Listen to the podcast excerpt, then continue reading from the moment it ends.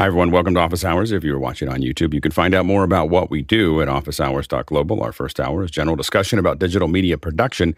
And our second hour is usually something we want to spend a little bit more time on. Today, we're going to talk about um, the digital audio basics. Jeff Francis is going to lead a discussion. We've got a lot of experts here around audio um, about uh, sampling, quantization, uh, dithering, A, and A to D conversions, and more. If you've got questions about basics, uh, around audio, go ahead and throw those into Makana.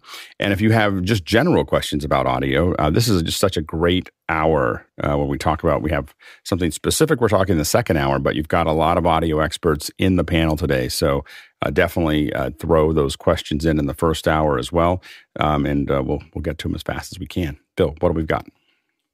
Our first question this morning comes from Jonas Dottel in Stuttgart, Germany. What remote productions and uh, scenarios are most people most are people most interested to see or have talked about on our Friday show from Cinegear? Uh, go ahead, uh, Jeff. So, remote production, uh, Richard Lavery, love to see what he's been doing and changes he's made to his theater there. Uh, that'd be the, the first one that came to mind. Yeah, go ahead, Bill. I'm interested in just finding out how everything that we're trying to do works out. I mean, this is the first time that I've been investigating doing a kind of a live iPhone broadcast out of some place. And, you know, I, I, it's interesting to me. I'm thinking about having three different hats while I'm on site at Cinegear. Part of it I want to do traditionally and capture some B roll. So I'm going around in kind of electronic mm-hmm. field production and, mode just to grab yeah, some stuff. And we're not really talking about Cinegear as much as just talking about general remote production. You know, like oh, okay. so. So this won't be a Cinegear. Um, we, we will talk about Cinegear how we did it, but on this one, you know, really Jonas and other others are going to jump on and talk about, uh, you know, the different types of remote production that can be done. Um, you know, I think that um, you know tunneling is something that I'm really interested in, and how uh, instances are set up uh, in the cloud. I think is something that I know I'm interested in um, to see you know how that how that process works. Um, and and then just you know I think talking through uh, comms with the folks on the ground. Um, you know what parts make the most sense in the cloud versus what parts make the most sense on the you know on the ground. And so you know those are the kind of things that I think will be really interesting and just you know what that process actually looks like. I know that we were in a meeting yesterday. I think you know there's been a lot of production going on remotely um, and it's kind of an amazing thing to hear. Like i'd love to have some general examples of some of the stuff that that jonas and some of the other folks richard and others have been doing if they can give us some examples of like this is what we're doing right now. Um, i think it's just a great state of the state of the union kind of thing of this is where remote production is today. Let's go to the next question Next one comes from Andre Dole in Berlin. I need to buy a laptop for use with OBS. Simple UVC camera in via ATEM, streaming to YouTube. Recommendations and what specs he is interested in should he pay attention to? Uh, go ahead, Courtney. Uh, I just got a, a, laptop last year. Well, actually, it was this year. Uh, and I got an MSI, and I'm pretty happy with it. They have one. Uh, the new ones are like this: are the uh, this is a Crosshair 16 inch for about 1700 bucks at Best Buy. It's an entry level gaming laptop. It comes with a uh, 13th generation Intel i7 and uh, an NVIDIA uh, uh GPU, 4070 uh, GPU, which is kind of their entry level GeForce RTX uh, GPU, which is certainly good enough for OBS, would do quite well with that. Um, it's a decent price, has plenty of memory. 16 gigabytes of memory should be enough for you, and uh, terabyte of uh, SSD and NVMe. Uh, that should work quite nicely. Go, Jeffrey. This sounds like it's just basically a gateway from the uh, from the ATEM to uh, YouTube, and in that case, uh, you you don't have to go hog wild. But it's always the it's always better to do the buy once cry once uh, method on this. Uh, MSI is a great gaming laptop. I I always look at the gaming laptops. Asus has the Republics of gaming uh, laptops, which are great. Uh, having a uh, extra a discrete card inside there for video is always better, especially if you're doing 1080, 60 or better on your uh, live streams to YouTube. Uh, going uh, OBS is getting better on Mac, so you could go the route of a Mac MacBook. Uh, but uh, I would, I'm still would be more comfortable uh, suggesting any type of PC for OBS right now. Um, and and yeah, I think you should get 32 gigabytes of RAM inside that system because, especially if you decide, hey, we're gonna we're gonna bump all this up and go 4K eventually, then that laptop will still have some validity to it. Next question. Next one comes to us from Andy Kokendorfer in Viera, Florida. I did a live streaming Discord watch party yesterday with Consumer Reports.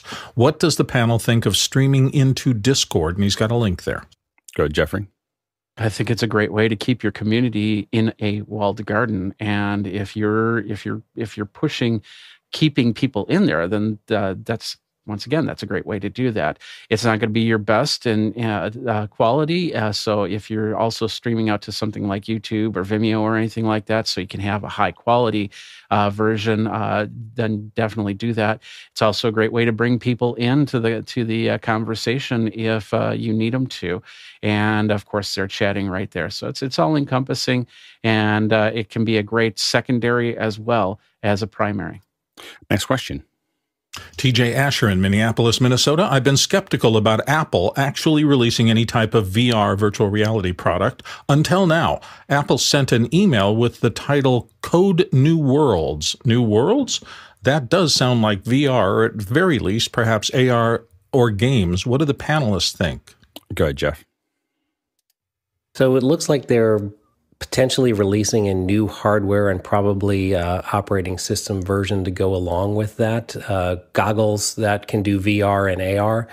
Um, VR is pretty, for me personally, VR is pretty limiting, but I'm really excited about AR. But uh, the goggles themselves that I've seen, you know, prototypes, leaks on, uh, still look like something that I don't think normal people are going to wear out in the world. We need to you know, it's great to do this. It's great to advance the technology, but once we get to the point where uh, we get AR on sort of normal looking glasses where I can get information display, you know, a heads up display in my normal life that doesn't require me to don ski goggles, uh, I'm really excited about AR at that point. But uh, we have to keep pushing. We're not going to get there yet until we do all these iterations of, of the ski goggles for VR and AR.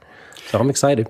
And the funny thing is, is that you know, with Google Glass, you had that a lot of that heads up to stuff where you could just kind of look up, look up at a, for a second and and see what you were looking, you know, and get the information you needed. It's just the camera is what killed the Google. Even though the camera was the best part of Google Glass, its poor usage of it is what ended up killing it. Uh, go ahead, Courtney.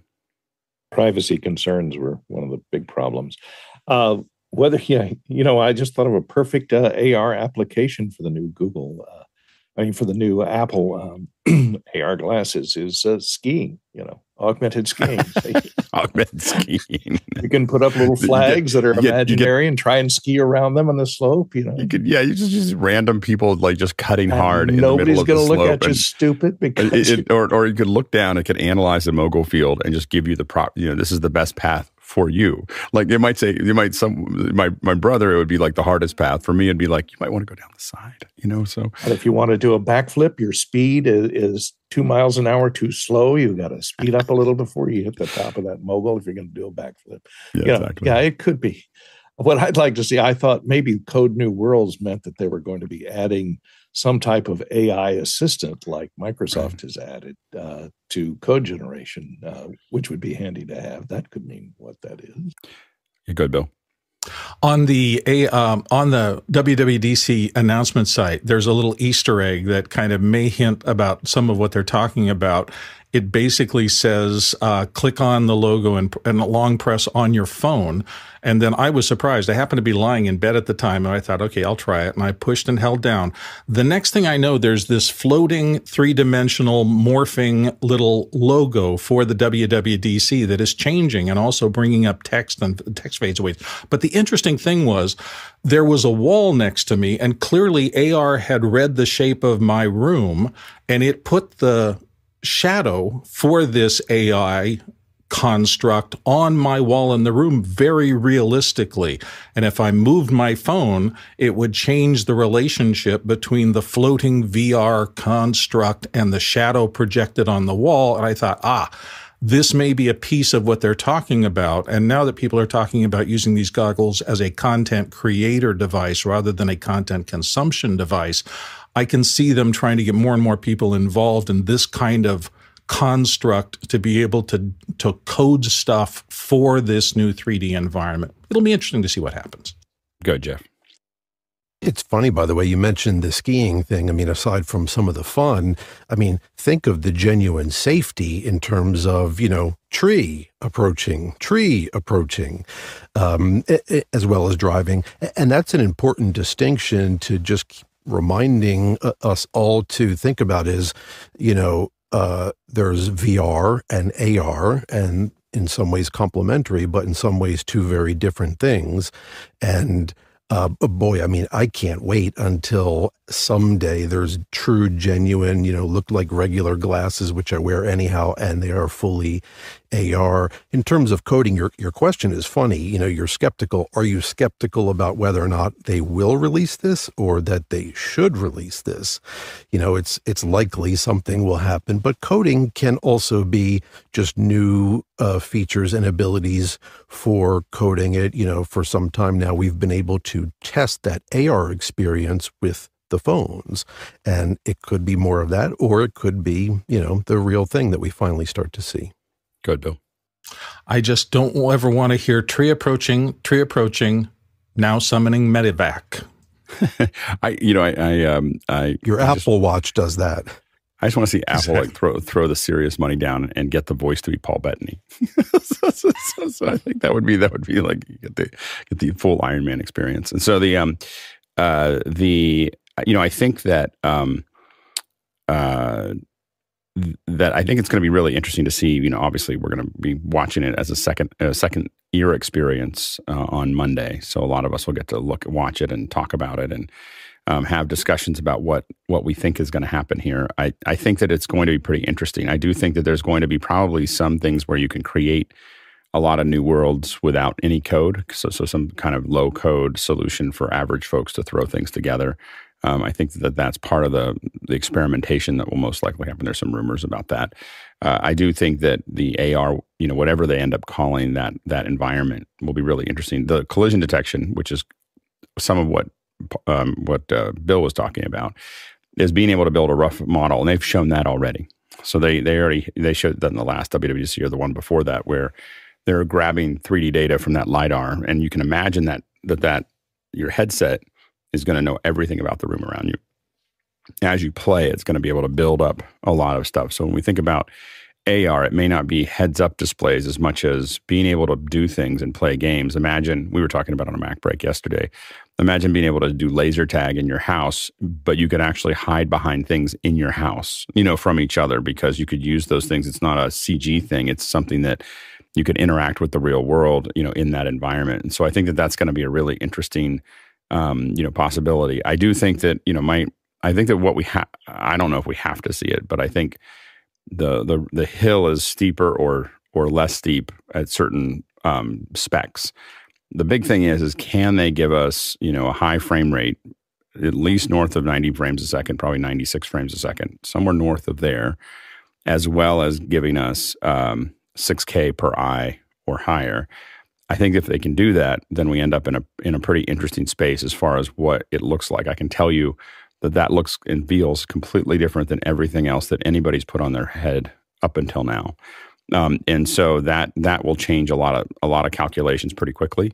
Um, and it's it's hard to explain if you haven't seen it, but it just definitely feels different. And so um, so I think that that's what they have to get to.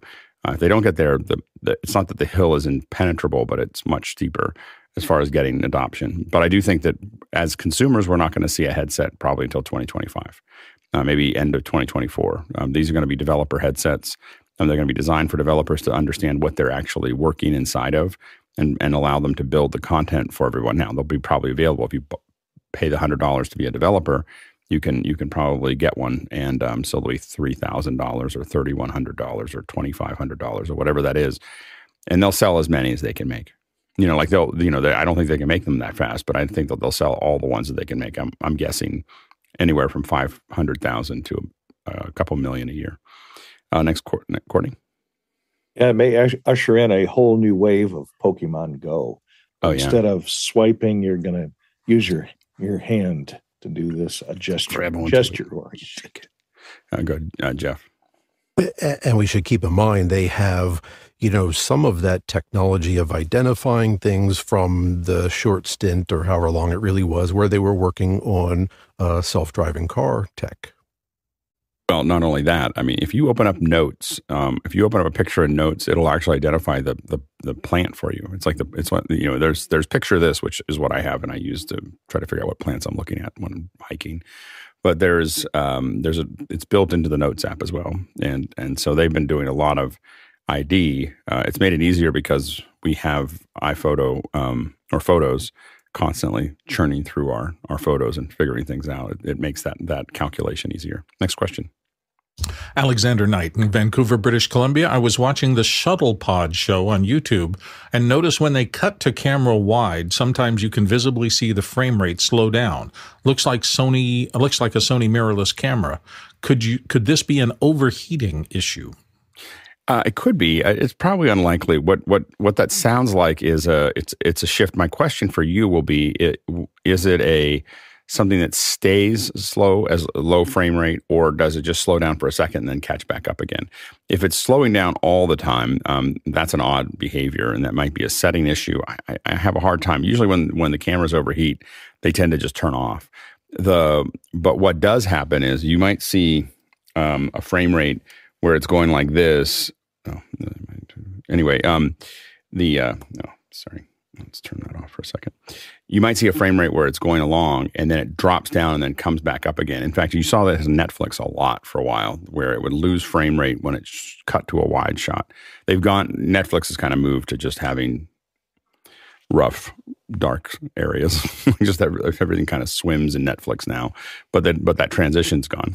so so the transition was if you went from a close up to a wide shot, you would see frame loss uh, right in that in that transition, and that that has to do with um, you know, oftentimes the B frames and P frames within, you know, between it. So there's no there's no other keyframe that's there. It switches over, um, and it and it's, it's it it makes it a smaller file to not do that. To not like keyframes every single time the scene changes, but sometimes it, you pay the price in frame rate. So I, I think that it, it could be something that the encoder is doing because YouTube won't do that on its own. Uh, it would have to be the encoder sending that information to YouTube that way. Um, but I, I think it's unlikely that it's the Sony camera. Uh, next question. Jeff Cohen in Miami Beach, Florida. Is this new? YouTube's creators channel yesterday talked about the new ability to live stream 5.1 surround sound audio on YouTube. And he's got a link there. Go ahead, Jeff. Yeah, so I'll find out obviously very quickly if this is new or not. We, we've obviously had the ability to upload video content with 5.1 if this is new, or I guess even if it's not, I, am also curious about if there's been any more work on the back end in terms of how will we eventually deal with that. You know, the super source, making sure people's uh, picture in the super source would align with their spatial positioning and the audio and some of the fun things we can do there. Yeah, go ahead, Jeffrey. They made it a point to say that you can only watch it on TVs, not on uh, uh, mobile devices. So, and I know, of course, we've uh, we've done a 5.1 test uh, live stream, and uh, and from listening from there from a phone, I, I, was I was able to hear what was going on. So I'm not exactly sure how they're rolling that out, but it's available to anybody that does have 5.1 uh, and a microphone, an ambisonic microphone. So uh, you can give it a try, but uh, also keep in mind that that it's also going to take some resource uh, if you do any type of live streaming. Yeah, they, they so, do have. If I if if I could just add in the video, and I can post a link to chat if if folks are curious they link to a channel. I assume it's theirs, a YouTube channel that is 24 7 live streaming, uh, just random different 5.1. And so I noticed that, of course, too, that they said TVs, but even listening to that channel on my phone, I mean, you definitely get yeah. that spatial audio. Yeah, so um, I believe that if you watch it on your phone, you're getting binaural. So they're folding down the 5.1 to binaural um, as as it is. So I think that that's a that's a pretty good thing. We've been working uh, with YouTube on this for a couple months. so so it's uh, so we've been our channel. This is now rolling out to a wider audience, but our channel's had this for a while, um, and we saw us use it in uh, at NAB. Um, and what we did at NAB, which I think was, and we're going to do again um, on Friday. Well, you'll see us do a test on Friday and a test on Saturday. We haven't started rolling it out to the public yet, but we have been doing tests. And so what we're using, uh, what we'll be using on Friday as a test, and and, and the, again, these will be unlisted tests. You want to watch Discord. Um, I'm not going to post them publicly. We're still figuring some a couple things out, and we're doing two things. We're doing HDR10, so we're using a PQ curve and a HDR10 as well as um, uh, we may experiment with a higher frame rate. This well, we'll be at 4K 30, not 60, because we're missing one component uh, in that puzzle. Um, but we hope to have uh, be doing 4K 60 at a soccer game uh, in a couple weeks. Uh, as another test, um, and, and and so it'll be 4K 60 HDR with 5.1 to YouTube, and um, so we're kind of pushing that that envelope right now the 5.1 what i thought was really interesting about it and i think some people here watched it a little bit it is only over, over ot it's only 5.1 truly is only over ott but binaural to other things. We used an ambisonic mic we're using a sennheiser Ambeo um, that is then going into a sound devices and I, I showed it i think yesterday. We had to make some new cables because we had getting the you have to do aes out of the of the scorpio to get that into the into what so we, we have a pretty complex system at the moment to do that but it's an Ambeo mic. Those four channels plus two mic channels uh, go in they're embedded into the sdi into a LiveU. That's then passed back out to to us.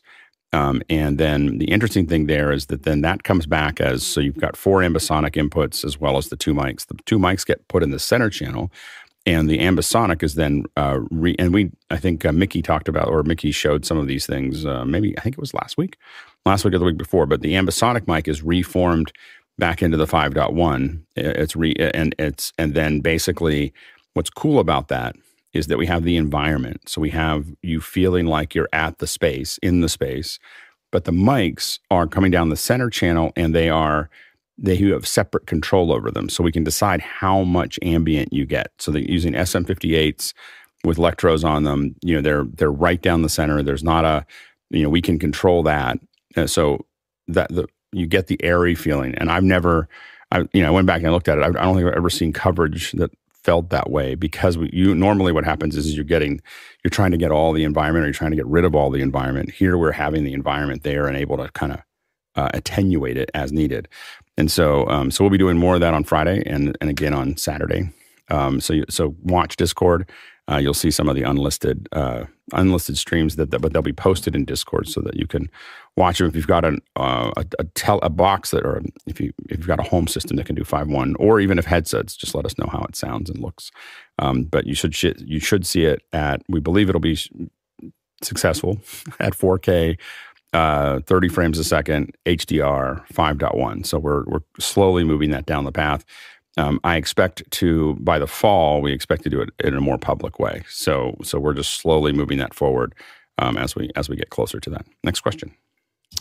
Next one comes from Douglas Carmichael, and Douglas says, I read that AM radio stations are typically processed more aggressively than FM, and that adds, quote, urgency to the audio. And energy to the experience? What specific processing creates that sound and or field? Go ahead, Marty. Well, the need for processing differently in AM and FM is really due to how the um, audio is modulated onto the carrier wave.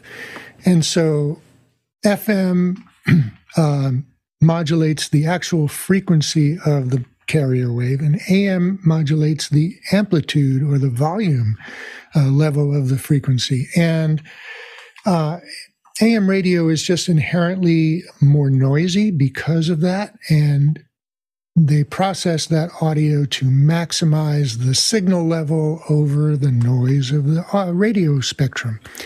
Um, and any audio in radio is is designed to to maximize the energy, to add that urgency to it. But because FM is so much quieter, there's more dynamic range and there's also a wider um, audio frequency band, right? You can get deeper lows and higher highs. They're cleaner, they're crisper.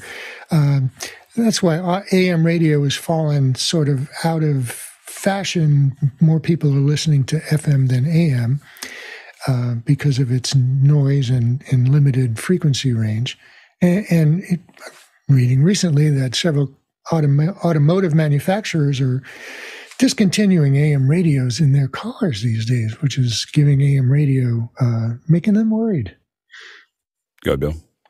Yeah, I started out in radio and, and back there I worked on an FM station, but the biggest difference for me, and I think what paused part of this, AM looked for reach. They wanted to get their signal as far as possible. And one of the characteristics of AM radio, it is less line of sight. It hugs the curvature of the earth. It actually bounces off the ionosphere depending on transmitter uh, geometry and stuff like that, where the transmitter is located.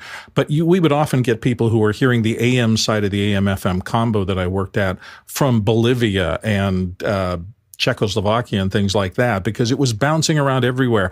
A lot of power went out. And in fact, you had clear channel stations that were licensed to have much more power than your standard local radio stations. And so they had to protect them from interfering with other things, and that's why they were called clear channel stations.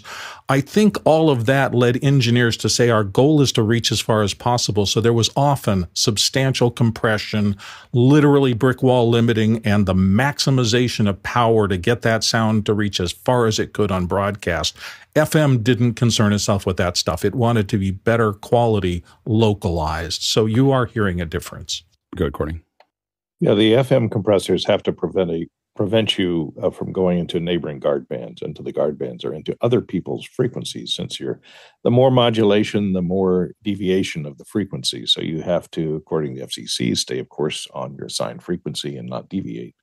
AM, uh, you try and prevent splatter. You're not going to change frequency. You'll be on that frequency. And also, AM, with its narrower bandwidth, tends to be uh, clearer for voice because it's got more energy in the 200 to 4,000 cycle range, which is you know where the human voice lands. So um, I think you'll find a little more punch, and that's why probably today there's a lot less music channels on AM radio, and AM is turned mostly, at least in the United States, to talk radio, news radio, uh, that kind of, of programming, which is all voice located in the compressors.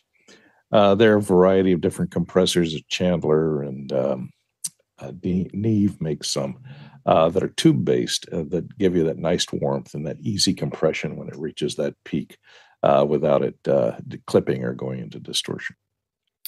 Yeah, yeah, and one of the things that I, I think is going to be interesting is to see how, how, the AM radio stations work because licensing is really important, and having that radio license, regardless of how many people are listening on AM, uh, can be very powerful if you're streaming. Uh, a lot of the rules around streaming are sometimes more restrictive, but also some of the licensing for music and other things is less restrictive and less expensive. So, um, so it's it's going to be interesting to see how people use that um, the, those AM stations when they start to worry less about who's listening on the frequencies and more, more about what's actually streaming. Quick reminder that you can ask questions anytime during the hour. Um, so go ahead and throw those questions in. If you've got general questions, throw throw them into the first hour, a general discussion. Uh, you can tag those.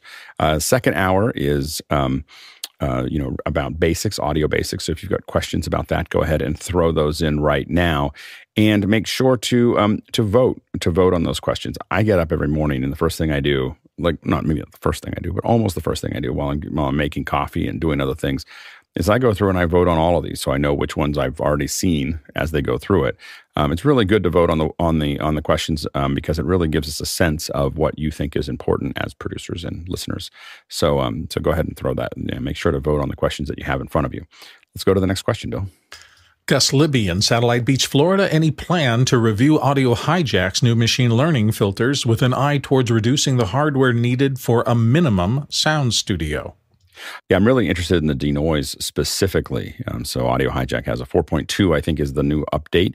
We talked about it a little bit on MacBreak yesterday, and it is uh, it looks really good. Um, the the big thing is always I think that Audio Hijack is going to be able to start to take advantage of the of the M series chips. I think it already has, but I think it's going to be able to continue to expand those, and so I think we're going to see more and more there. What I want to do is do a head to head uh, with um, audio hijack, and I won't be able to do it this week, but probably next week, uh, and the noise assist from from sound devices, and see like what is the what are we seeing that is better or worse um, in in audio hijack, uh, giving them both the same signal, and then and then doing that. So that's probably the head to head that I'm most interested in, and if it if it works, oh, that's really cool. to be able to have something, you know, on the Mac uh, that can do that. Of course, um, there are CRISPR is is an, is available, I think, on the Mac and the PC, um, and there's some other PC solutions as well that already do this, um, especially if they're using RTX boards. Um, there are some NVIDIA-based uh, uh, noise reduction. I haven't I haven't found that the RTX-based ones. I believe I don't believe they're as good as the sound devices uh, from what I've heard. Uh, but uh, but but we'll, hopefully we can we're going to see this expand. I think that noise reduction will be something that we think we kind of take for granted five years from now. But we're still it's still a tricky business. Uh, go ahead, Jeff. Well, and this is the kind of thing uh, when we did the brainstorming on audio topics, I suggested something like this would be fun and cool if we did uh, a bracket style elimination rounds of comparing right. uh, a few of the options. And this is something because there are so many options, I think uh, would be fun and informative to do.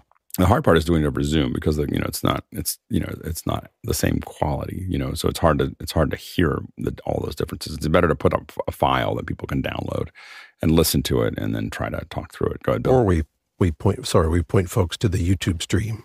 Right, right, right, right. Absolutely. Go ahead, Bill. I do think it's very much worth exploring. I've been shocked. I am using the voice booth so much less now since I implemented the Cedar system on the Universal Audio Apollo that I use.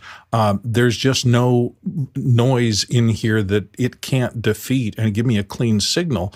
And it's been kind of freaky. It's been nice to be relieved from having to go into a little box to remove just regular ambient sound. And I think as this continues to flow out, it's going to make audio better for everyone real fast. I really feel like if we do reviews, we have to add freaky to it. So it's like it's like it's good, it's good, it's great, it's freaky.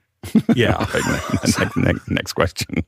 Next question comes from Douglas Carmichael. Douglas says, for someone who owns iStat menus, would iStatistica Pro give any advantages for system monitoring on Mac OS? I have to admit that if I if I, I already have iStat menu, I have I use it. I put it on almost every computer I have. Uh, I, I, don't. I think I would have a hard time. Um, I think the only thing that iStatistica Pro may give you as an advantage is I think that because it's on the App Store, it'll probably copy, you know, for free to multiple Macs. Um, you know, and so uh, iStat, you're kind of buying it. At least I'm buying it for every computer, and so um, and I don't think I get it from the uh, yeah Mac Store. I've been buying it directly from them. So uh, it's not neither of them are very expensive, and so but I don't I I really like the way I have iStat menus working. Um, they work, you know, and if you already had iStat menu, I don't think I'd probably buy iStat, iStatistica. Statistica. Uh, but if you didn't, you might want to look at both of them and see if, if one is better than the other. Uh, next question. Jeff Cohen in Miami Beach up next. Are there any newer, smarter AI based audio de reverb plugins anyone has tested out or on the horizon? Now go ahead, Jeff. Haven't tested it. Uh, I've used iZotope a lot, and they have a, an assistant, but it's not really an AI. I know Waves has got uh, one that claims to be an AI de reverb. I think one of the big problems that's going to go into AI development here, if you think about you're doing D reverb on dialogue on a film shoot, um, what you really need to get a great AI is to have a large model. And so all of those individual pieces that people are working on need to go into a large model that can analyze and get used to help the AI learn and use uh, do better noise reduction, reverb reduction for everything else. However, the intellectual property of that dialogue is going to be the problem. No one's going to want to allow their iZotope or whatever plugin to upload their dialogue to a cloud for analysis and use that analysis globally. I think that's part of what uh, is going to hold this back is IP. Uh, go ahead, Jeff. That's certainly the case uh, when the setting is constantly changing, but there's also plenty of people, um, and really piggybacks on on Bill's point. So now we can take the noise out of the room, and now folks don't have to use necessarily a specialized room, so they go into bigger rooms. And and unlike Bill, most people uh, don't have any treatment whatsoever, so it's quiet, but you know sounds like you're in a um, uh, you know, a, a, church or a bank or something that uh, with all the echo and, and, selfishly, not only for myself, but so that so many of the folks we've talked about that come in on Zoom webinars and conferences and, and everything else. And, and likewise, seemingly don't even hear how much echo they have in their own audio. I would love to be able to, for them to be able to, or someone to process their audio likewise. Good, Bill. Yeah, I just forgot what I was going to say. I had an, an, a fascinating point and it escaped me, so I apologize. Yeah, the uh, uh, in my experience, the best one, uh, which is it's a little expensive because it's it's a one trick pony and it costs a lot of money, is Zynaptiq. Uh, so when I really needed to fix something with a lot of reverb, uh, I use Zynaptiq for that. Um, it's a it's a quirky quirky plugin. It's expensive and it's a single mission uh, plugin, but it does an incredible job at removing. Uh, I've done some. We had a we had a very uh, reflective room with, and we pulled the the audio from the mic across from the person, and then removed all the reverb from it, and it it worked really well. You know, and so, but it, but I finally felt I did all the RX stuff and then moved to Zynaptiq and paid for it because I needed to get the best thing out. Works really well. Next question. Next question comes to us from Jack Ruppel in Breckenridge, Colorado. Time code question. Cameras that have no external mic connection but have stereo audio recording. Could you inject time code in one channel and jam sync from there? Earbud encased in foam or fitted into the mic hole? 3D printed, perhaps? I go ahead, Courtney. Uh, sounds strange. Uh, if you're going to jam sync, that would probably mean that the camera has an internal timecode generator uh, and you can feed timecode into it. And usually, ones that have an internal timecode generator have a timecode in jack on them somewhere. Usually, it's a BNC connector. Uh, so look for that. Uh, you could, when you inject uh, timecode into an audio channel, uh, it's kind of a stopgap measure. You your uh, timecode generator uh, is external, like the Tentacle or one of the other small timecode generators that output to use with DSLRs. Uh, those just record on the audio track, and in post production, then they're decoded. So the timecode generator isn't jam synced to anything. Uh, that the little outside generator is jam synced, but internally in the camera, um, that is just recorded as an audio feed. So you could feed it in if you have some way of feeding it in at a audio level. It's not going to clip uh, feed it into one channel and audio into the other channel. But remember, inside those cameras, there's a lot of crosstalk, and time code is a very nasty signal that tends to uh, bleed into everything else. So you may not be able to get it out of your audio channel if you're using one side of a stereo input to record time code uh, on your medium. Go ahead, Jeff. So would it work? Uh, yeah, I guess so because timecode was developed uh, in the LTC version, the, the longitudinal or linear timecode, to be an audio signal. So it's it's a digital code that gets represented as an audio signal, and it can travel down normal uh, mic lines, uh, line level, and it can also be, get recorded on audio tracks. So you could put it into an earbud and stick it on there, and the microphone would pick it up. There'd be a lot of distortion and possible bleed out into the world. Um, much better to use a clap slate and get a uh, if you can get a digital clap slate where you have the code reading on there and then at least you have the proper time code at the start then you're just relying on the frame rate of the camera to stay in sync um, which that's not going to be any different whether you actually put code onto the audio channel or not yeah and and back when we didn't have we used a lot of cameras that didn't have that um, we definitely you know used i mean I, I, have to admit that when we don't have time code uh, i have found trying to insert time code in an odd way is a little bit fiddly um, and we just sync it with the audio. like we just use the audio track um, that's there to to resync it, uh, and we find that to be almost as fast as doing it.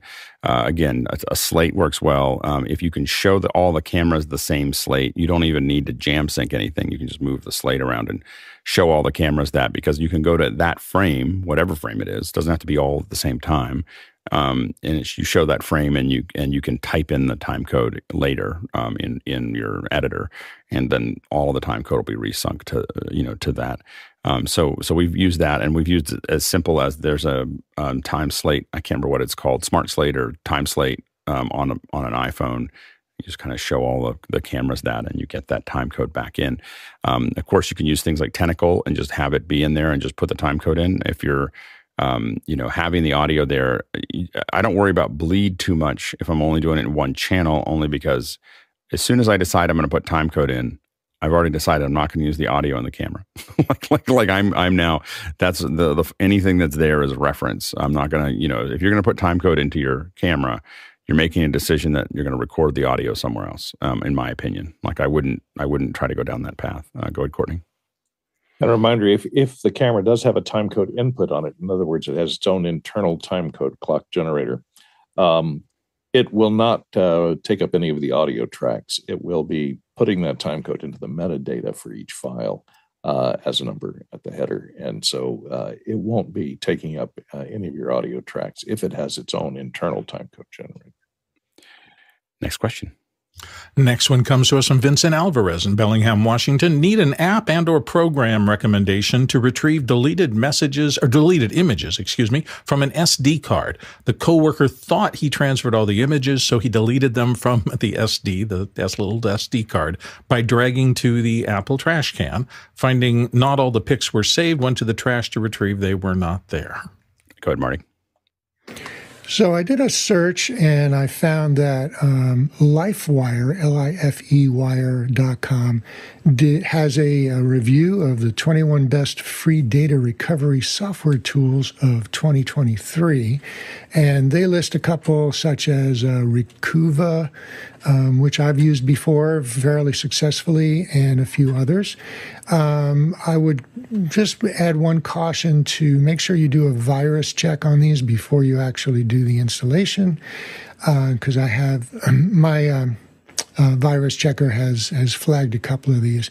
There's another one that I found um, uh, that you can download from the Windows uh, Microsoft Store uh, called uh, uh, Windows File Recovery, and that will also do SSDs as well as spinning drives and and removable drives.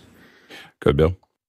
I'm going to caution you the same way that Marty did, but even a little bit farther. This is an area where software developers and not the best software developers really understand that you're in a you're in a pickle. You've got important files that are lost, and some of the programs that advertise uh, heavily to recover will put you through a th- circumstance where you pull it down, you install it, it finds hundreds of files and you go, oh gosh, everything's recoverable. And then the bad news comes. If you want to actually recover them, it requires a credit card and some ongoing subscription like billing that's hard to get out of. I do think, you know, there are good programs out there and I am thankful I haven't needed to really go looking for them in the last five or six years. But be careful be careful, get good things, and something from Microsoft I would trust far more than I would uh, trust a commercial product sold to recover your files. Go, Jeffrey. Disk Drill. Disk Drill is made specifically for SD cards. They got more tools. It's it's a it's a basically a suite uh, for recovery and for cataloging. Uh, so this doesn't happen again. So and of course it works on the Mac and the window and Windows. It's one of the top rated uh, uh data recovery uh, pieces of software. And like I said, it works specifically with SD cards. Yeah, and uh, I, have also used Disk Drill successfully as well as Wondershare. Those are the two that I've that I've used, um, and they both have worked really well. Disk Drill is the one I've used the most recently uh, when I accidentally deleted a file while I was transferring them, uh, or deleted a bunch of files um, while I was transferring. Uh, the the main thing is once you start writing over it again, once you if you do anything, as soon as you know that you've done something to an SD, pull it out and let it sit until you're going to put the app in because as it, all it's done is flagged them as gone right now. So it's all still there, but as you start to write, it's going to start writing bits in into the middle of those files and make them invalid. So you want to be very careful of that. You should never ever use a free disk um, recovery. Just never use it. You're going to pay real money for this. You made a mistake. 70 bucks, 80 bucks, 90 bucks, 100 bucks, somewhere in that range is what you should be paying for these. Uh, if you're paying less than that, you you may be you may be the product. you know, so so so I would highly recommend against any free any any free disk recovery. What are they getting out of this? And uh, um and I made the mistake years ago, maybe a decade ago, of downloading something for free, and I ended up with adware that I couldn't get off my computer. Like it was like bonded to the computer. So um, you would definitely don't want to do that. Uh, go ahead, Jeff. And just to piggyback on that, uh, you and Bill are being nice, assuming that all they're going to do is charge you or maybe put a little friendly adware in there. But Bill's 100% right. They're, they're counting on the fact that you're in panic mode. You're maybe not thinking as critically. Uh, you will also potentially find that your whole computer is just encrypted and locked. And well, and the thing that you should you shouldn't worry about locking your computer as much as you should worry about key loggers. The most dangerous thing that you can end up with on your computer is a keylogger because it, you know that it because what they can do is let it sit there for years without doing anything with it. And what they're hoovering up is all of your passwords and all of your you know like your processes and all the websites and everything else. And so uh, it's it's really really um, important to be very careful about what you give especially on a mac uh, I think PC is a little harder to protect, but on a Mac, if you don't give it, you, you won't have the access to do that unless you unless you type in your password. so if, if something asks you to type in your password, you should you always should think hard uh, about it. Next question. Jack Rupel in Breckenridge, Colorado. I'm trying to measure, model, and interpret acoustic emissions prior to deadly avalanches.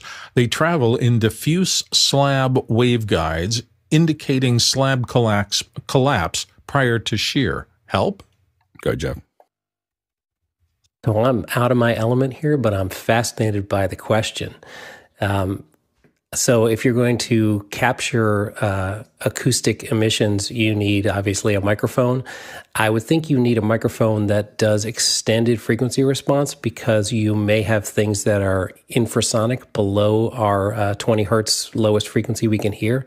So you're going to look at an, at an omnidirectional measurement mic. I would probably go with something that does a high sample rate and a, and a 32 bit recorder. So if you can do 96K 32 bit floating point to allow you to have a wide uh, bandwidth so you can actually get ultrasonic frequencies as well and then put that into some kind of analysis program a smart or or so if you're just going to record it afterwards, you could look at that in something like iZotope where you can see frequencies beyond what you can hear. I'm not sure exactly what a diffuse slab waveguide is. That something that is occurring naturally in the rock before the avalanche? Is there a waveguide where the sound is coming through, or is that something that's used for measurement? I don't know. Maybe Jack can come on and give us more information about this because this sounds fascinating. Good, Courtney. Yeah, everything Jeff said. Uh, I'm not an expert either, but if you're looking for a mic, I'd say start with something like an Earthworks M50. It goes down to three hertz or five hertz, I think, is the bottom end on it. Uh, it's omnidirectional. It's designed. A sound measurement microphone. Uh, that might get you started. The problem is, I think, if you're going to be taking these readings outdoors, since you're looking for avalanches, uh, protecting it from wind, if you're using a microphone, is going to be quite problematic. So you're going to have to somehow limit low frequency sounds. I mean, uh, wind noise from affecting the capsule without attenuating the low frequency. So that might be a little tricky. Uh, other than that, uh, maybe build it in a protected enclosure and you could probably still hear those low frequency sounds. They'd be tra- transmitted to the enclosure, bury it in the ground maybe, and put that 32 bit float recorder in there with it, then analyze the waveforms later. Good morning. So, in measuring, depending on whether you uh, have the ability to make contact with a rock, you might be looking for a measurement microphone with an extended low end. You might be looking for an accelerometer or a pressure sensing device. And you can find a couple of manufacturers are GRAS Acoustics, G R A S. Um, and they have a variety of different types of sensors and microphones. Uh, another one is uh, PCB Electron, uh, Piezotronics, uh, PCB.com. Uh, and you can find a variety of different sensors there.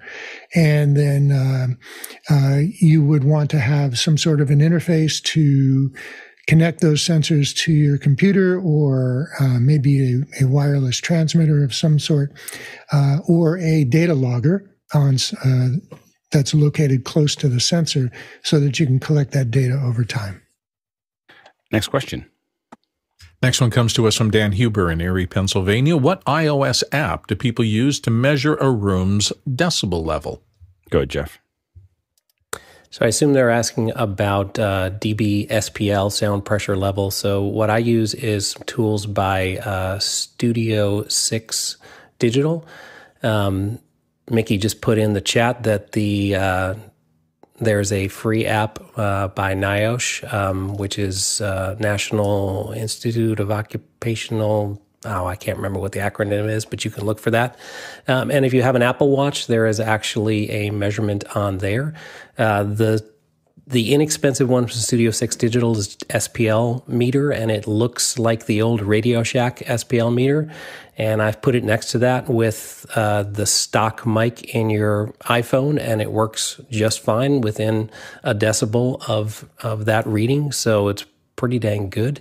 They do make uh, some companies make microphones that will plug in. They're calibrated, but generally the the default mic that's in your iPhone works very well with the app. I'll throw up a link for that in the chat. Go ahead, Jeffrey.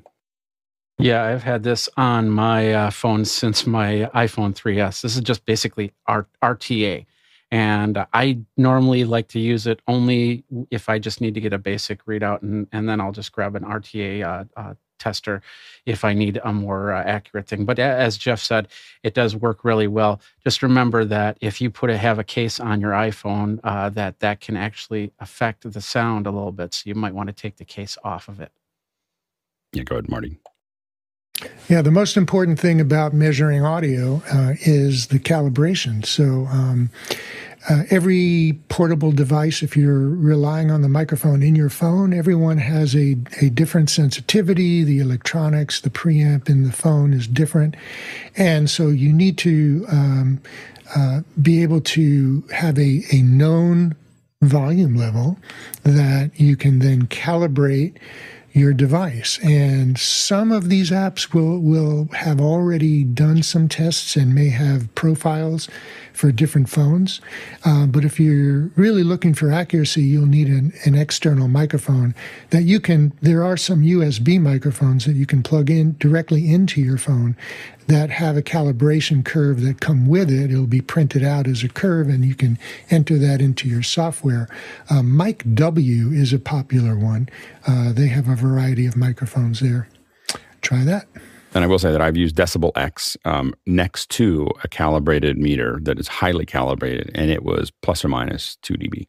it was like you know, and and uh, I was kind of amazed, um, you know, to it. Um, you know, it, it, yeah. and that, that might not be enough accuracy, but but it gives you a general sense of what you're what you're doing. Uh, next question. Next one comes to us from Douglas Campbell. Would there be a Thunderbolt 4 dock with dual Ethernet ports? Many audio over Ethernet technologies require a dedicated network connection of their own. Uh, go ahead, Jeff. Presumably, you know, of course, that you can plug in. Uh, Apple sells their own uh, gigabit uh, to USB C Thunderbolt uh, adapters. Uh, but you know, I did want to mention it, it's an interesting trend, at least that I'm seeing with docks in general, as as some of this gets more consumer focused and focusing on the market of more people working from home. Uh, if you look at Logitech has the Logi dock. Um, you know, it's not a, for techies, it's not a great direction because it has zero Ethernet ports. They focused on it looking pretty with their Alcantara fabric or whatever they're calling it. And they focused on having a big speaker and microphones. In other words, encouraging more of the don't wear headphones, just sit in front of your dock and and and talk and hope that the software can figure it out. So I, you know, I think big picture, but OWC, of course, is a company to keep an eye on for the the holdouts with the good quality imports if they ever do that. Go, Jeffrey. So there is, uh, I have not yet to find a dock that has dual Ethernet in there. But what you can do is you can plug in the uh, Thunderbolt 4 dock into that has a single Ethernet and then actually plug in a secondary Ethernet into the USB uh, or USB C uh, plugs from there. Keep in mind, you're probably only giga, gigabit speeds at, at best from there. Uh, and if you start to travel outside of the uh, standard stuff like the pluggable, the OWC, and things like that, some off brand names, just m- see what type of chipsets that they're using in there to make sure that everything's on the up and up and they're not trying to uh, go after your data. Next question. Next one comes from David Brady in New York City. And what are the pros and or cons of using Zoom's built-in software encoder versus standalone hardware encoders? I think the pro is that, uh, of course, it's a lot more convenient. it's built into the system, and you can turn it on and point it at it. Um, I think that the con is that you don't have. Number one is I think that Zoom ISO p- produces a better quality image. So if you're taking it out, if you're pulling Zoom ISO out, and then um, building your show, you can obviously add more graphics, add other bits and pieces, do a lot of those other things, and so uh, you're going to get a higher quality. I think it's going to look nicer. You're also going to have more control over the encode quality, um, and so you can do you know do a lot of extra things. Additionally, you're going to see us kind of push forward on this. What we're doing here is that if I'm streaming, I could theoretically have the Zoom participants, and we've already done this before, where we stream and we have the Zoom participants coming in with Zoom ISO, um, but then our graphics, our um, you know, so the, the graphics that we use, uh, the music that we use, uh, the transitions that we use are all done in the, in our video production pipeline. And what the advantage of that is that when you stream to, let's say, YouTube, you have a buffer and you have uh, encode. You know, you're able to encode over time. You're not trying to do it in real time. If you push all those graphics and everything else into a WebRTC solution like Zoom, you're going to end up with frame loss, macro blocking, all kinds of other stuff. So if you're trying to push all that in there and make it look really nice, it's very hard to do that. Um, whereas if you just use Zoom to, to pull out your participants and then you do all the other stuff um, downstream from that, you're going to end up with a much higher quality uh, in, um, event. Go ahead, Chris.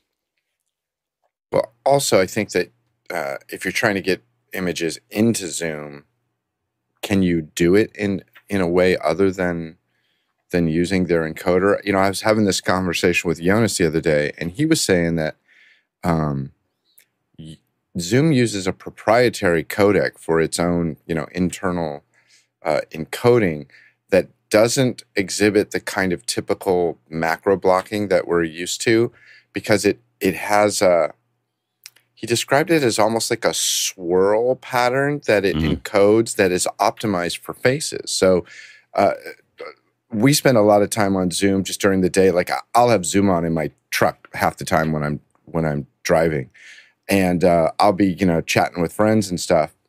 I don't recommend this at home. Uh, uh, I'm a trained professional. Uh, it, it, works much better on a face. Um, if you turn the camera around and you see, you know, the the the scenery or the mm-hmm. driving. Obviously, every frame is every pixel is changing, but it really breaks up a lot that yeah. way. But uh, he said it was a proprietary codec that only Zoom uses, and it uses some swirly technology. Yeah, and, and I think that, but again, I think you're going to get a much higher quality thing. But again, it's more convenient for folks who don't have the encoders, don't have the hardware, don't have those other things. It's great to have an encoding option that's inside of Zoom if you want to send it out. Uh, but you're definitely going to be able to um, step up uh, the quality, I would say, pretty dramatically if you're doing it um, post and just using Zoom to supply the people. Uh, next question. Vincent Alvarez in Bellingham, Washington, got a new Shure MV7 USB microphone in the office. Do you test new consumer level mics to see if they work okay? And if yes, then how? Uh, go ahead, Jeffrey. Uh, I test, I, well, I test more on the consumer side of things. So getting in deep with uh, with uh, uh, hardware is is not how I normally test it. You also have to test. Uh, I also have to test w- w- the USB side if it's a, the, the hybrid version of the MV7, the uh, XLR side as well. So I do have some hardware that I can that I can pu- plug it into to get some readings on all on frequencies that are being used and and things like that. but for the most part, what I'll do is I will record something and I'll just listen to it on a whole bunch of different devices to see how it sounds. And uh, and I do have uh, some software, uh, some of the Waves software that will help me understand how this is being sculpted when it uh, when it's coming out to you guys. One more thing to think about, and that is if you're using the headphones on the MV7 to also test it with headphones in, with sound coming in, sound coming out, because that can change the difference as well. Good, Bill. With major manufacturers like Shure, I tend not to because I just expect their quality control is going to be good enough. If the electromechanical part, the diaphragm and the, the field that it's in or the magnets that it's in, if they've tested at the factory to work, it's probably going to work. Then I just get to know the mic and see how I need to use it. Yeah, I, I, I I, I, do it very scientifically. I um I plug uh, two mics, usually the mic that I'm using right now, uh, as well as another mic into two inputs of the same mixer, and I listen to it. I switch back and forth. I turn one up, turn one down. um, and I talk into it and talk into them, and I listen to them, and I decide this one sounds better or worse than the one that I'm using. Um, it's very, it's very scientific, uh, but it, I, I, I find that I've tried to measure them, and I've done a lot of things, and I can do that. And sometimes, you know, you can do things like noise floors, and you can do other things like that. But what I'm mostly interested in over time, I found that I'm mostly interested in um, just how it sounds uh, with with something that I already have reference to because I'm here six hours a day, you know, like talking through this mic. So it's a known reference point for me about what it what it could sound like. Um, and so I mics are all plus or minus whatever I'm using, whatever my, what I guess we would call my daily driver is um, is is related to that process. Um, yeah, go ahead, uh, Jeff. I'll add one scientific thing to your very scientific test, which is as you're doing those those A/B testing, be very careful to match the level of the new mic to your current mic yeah. because mm-hmm. we as human beings psychoacoustically we prefer things that are louder. So if it's louder, we'll often prefer it. So always match level as best you can. Yeah, no, I absolutely do that, and I and I also say the same thing. When you many people have heard me say it, there's 20 seconds of I, mean, I can do it for longer than this, but there's the first 20 seconds of we are glad the Dauphin is so pleasant with us. His President your pains we thank you for. And we have matched our rackets to these balls. We will, in France, by God's grace, play a set shall strike his father's crown into the hazard. The reason that I use that is that it fits when I say it at regular speed it fits to, it fit perfectly into the Skype testing call. Hello, this is the Skype testing call service. You know, and and, it, and if I just said that one piece, I could hear it. It would it would play it back. And uh, and so when I test mics, I still use that same thing. I, I, because I can say it like a tape deck. It's going to be the same every single time that I that I put it out, and that gives me a, a point of reference. I go, go ahead, Chris. So, Alex, you're saying when you're testing your microphones, you're using your earchrometer. Is that correct? My earchrometer, yes. It's a, it's a very technical uh, ear. Yeah, yeah, yeah, exactly. And you know, the the hard part is is that you know you have to make a decision about. I'm making decisions about what my might what what I sound good on. Uh, one of the problems that we have is that we have to make a decision about what. Uh, what makes sense you know, for everyone. Um, now, so far, we've decided that the MV7 makes sense. It's it's a it's a it's a series of compromises uh, that are related to the fact that it is it's got a headphone jack has to have a headphone jack if it's going to be USB. like there's some that just got released that didn't have a US. They have a USB but no headphone jack, and I'm like, okay, well, how that's how's that going to work? Um, and so you have to have a headphone jack with zero latency. You have to have USB if we're going to send it to a consumer. It also has to have XLR because I want to know that I can expand it and use it for other things. Um, and then uh, and then typically, you know, after that, we're looking for build quality and and um, you know general audio sound. But those are the things that, that that we do when we think about the generalized solution. And so far, we haven't found anything that we like better than an MV7 connected to cost as well. Uh, go ahead, Marty. Yeah, so there are a lot of variables that we're trying to overlook um, for the benefit of simplicity, like you know the headphones that you're using. What do they sound like, and how do they um, m- modify the sound of the microphone? Uh, and if you're if you're trying to re- eliminate as many variables as possible, and you like uh, Alex was saying, you have a microphone that is sort of your baseline. If you go back to last Wednesday's show and you look at what Michael Curtis was showing us on uh, for using an uh, audio analysis software like Open Sound Meter, which is free software. You can actually uh, do talk into both microphones at once and look and see what the differences are in comparing the two on on a graphical interface. So you can see what distortions are different what frequency responses are different the noise floors. Um, you can look at a lot of so if you're looking for to get really technical about it that's one way you can do it yeah, and, and one note to to Marty's thing, uh, Marty's uh, comment there, which is great, is that I don't use the headphones that I use for the show um, when I do that. So I actually sw- I, I, do listen to them to, just to see what they sound like here. But I use I have some Audio Technica 50Xs that I use for when I'm actually listening to things that I have to pay attention to. Go ahead, Jeff. And just devil's advocate about the headphone jack that you mentioned, Alex, and, and, the low latency, you know, for someone that is going to do this a lot and is used to hearing their own voice and knows what to do about it, yes, that's what they want and need. But quite frankly, the average person um, not only won't do that, but but arguably maybe shouldn't because again, uh, for the first time, it can be very off-putting to hear yourself and then you get focused on what you hear like sound like and not the other folks so eh, for them plugging their headphones into their computer and hearing the other side of the call and never knowing what they sound like is good for for that group of people yeah, no, I agree. Uh, I just don't want to commit to that. You know, so sometimes we have people do that, and sometimes we we do that. I just don't want to commit to that's the only way they can hear them. So that that we can't do that because the real problem we have with folks with the microphones and they put dub earmuffs on both ears or put something into both ears, they talk really loudly because they can't hear themselves. You know, and so and then it it sounds uh, like they're yelling. You know, or speaking up rather than just having a, a, a conversation. So that's why we try to give them back, to, even if it takes it. And usually, when I'm sending mics out, I'm sending them to people who actually get interviewed all the time. They're used to hearing themselves. They're just used to having really bad audio. You know, like they, you know, the the broadcasters haven't told them how bad they sound when they're on air. You know, and so we're fixing something that is is just amazing that we're even having to send them a mic. They, they get interviewed all the time. They're super tight. This is for the for Michael Krasny show, and and they and they're very high profile, and just no one told them that they were that they uh, didn't sound good.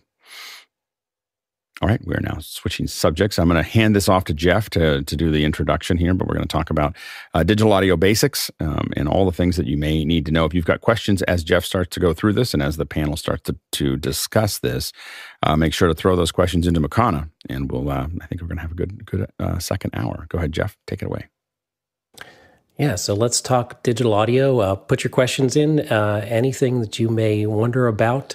Um, but let's start right back at the very basics with uh, getting a waveform to go from analog to digital. So we're talking about audio, and audio is a pressure wave changing versus time. We put it into microphones, it turns into electricity changing versus time. So if we think about analog, analog is something that is continuous both continuous amplitude, a whole range of amplitudes, and continuous time. And if we think about digital, that is discrete, that we've divided up uh, amplitude into individual slices and we divided up time into individual time.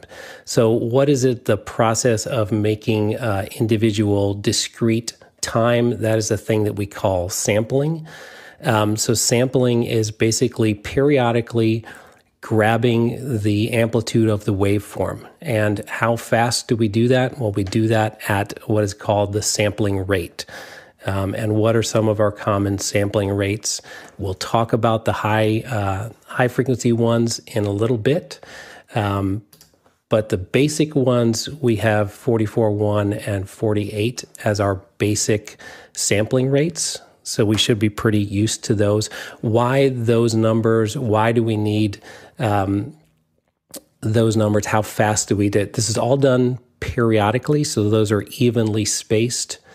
Um, and basically, it all comes down to what's called the Nyquist frequency, and that's exactly half that sample rate. So Nyquist was one of the guys that thought all this stuff up, and uh, Nyquist and Shannon talked about uh, sampling. And the interesting thing is, is that sampling is perfect. This is absolutely uh, came through as a theorem. Sorry, wrong button there. Um, sampling itself, converting from continuous time to discrete time, is perfect as long as we take the limitation that we've restricted our bandwidth. So I'm going to use 48K, 48 kilohertz sampling. That gives us 24 kilohertz as the Nyquist frequency. That means from zero hertz to 24 kilohertz, our sampling process is perfect. We can grab the audio and we can sample it and turn it back into regular audio perfectly.